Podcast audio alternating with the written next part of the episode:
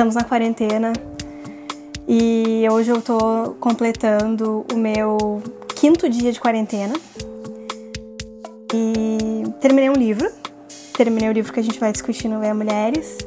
Comecei um livro em inglês, mas não é sempre que eu tô conseguindo focar na leitura, porque tem muita informação, muita notícia. Como é que tu tá?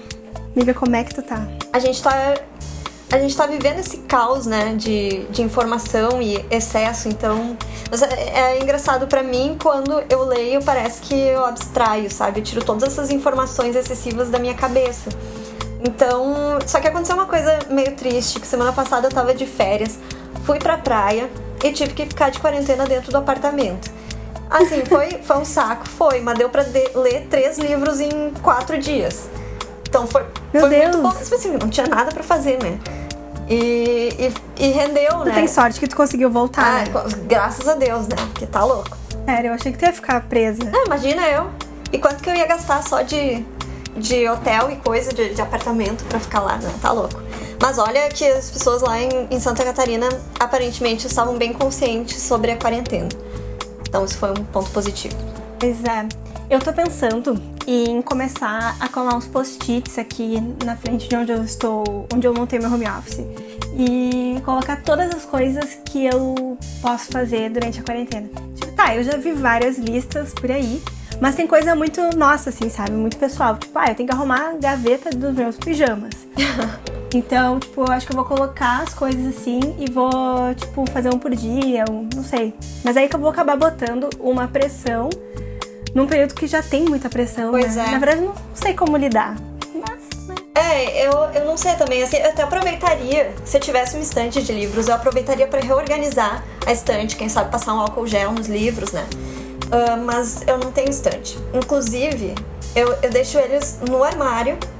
É, tem uma, uma prateleira que é destinada só pra livros, a não ser o box do Harry Potter, que é muito importante, daí ele fica junto com as roupas.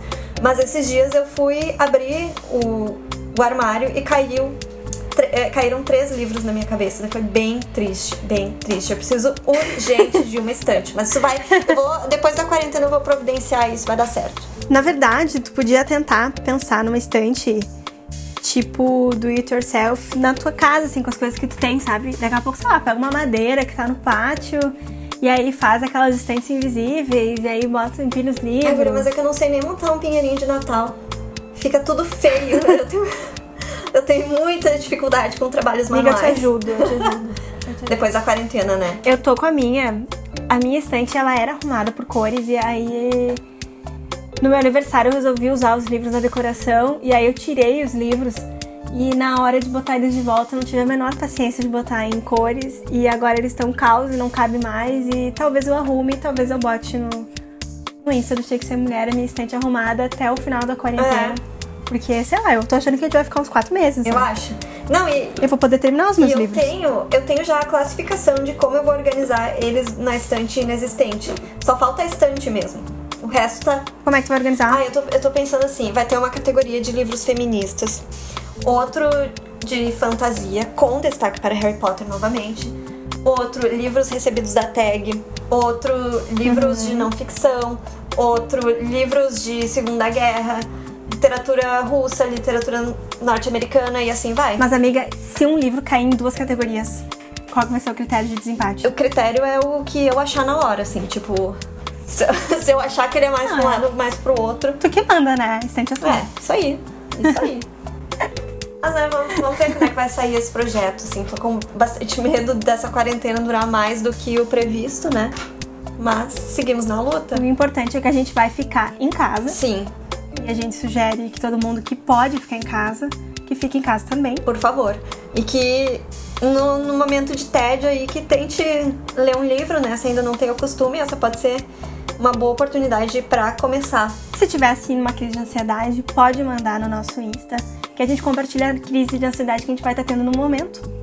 Nós não somos psicólogos pra te, ajudar a resolver, mas a gente pode dividir a dor, né? Eu não sei se tu tá percebendo isso, mas as pessoas da nossa geração, assim, na faixa de 20 a, sei lá, 30 anos, estão sofrendo um pouquinho mais de ansiedade do que as gerações mais velhas. Tu não percebe isso?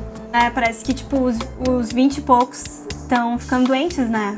mentalmente doentes, porque é uma a gente viveu uma transição uh, de formas de trabalho, de formas de relacionamento, uh, mas ao mesmo tempo a gente tem ainda uma pressão muito grande de cumprir alguns padrões na nossa vida, sabe? Sim. Que é aquela coisa, literalmente, tipo, aí eu tô planejando uma viagem enquanto os nossos colegas de ensino médio estão casando e tendo filhos. Nossa. Uh, e ao mesmo tempo a gente achava, a gente jurava que com 25 anos ia estar tá morando sozinha, fora do país, dona de empresa, ganhando muito dinheiro. E a gente tá aí, gravando esse podcast. Ah, né? sabe que, sabe que eu lembrei agora?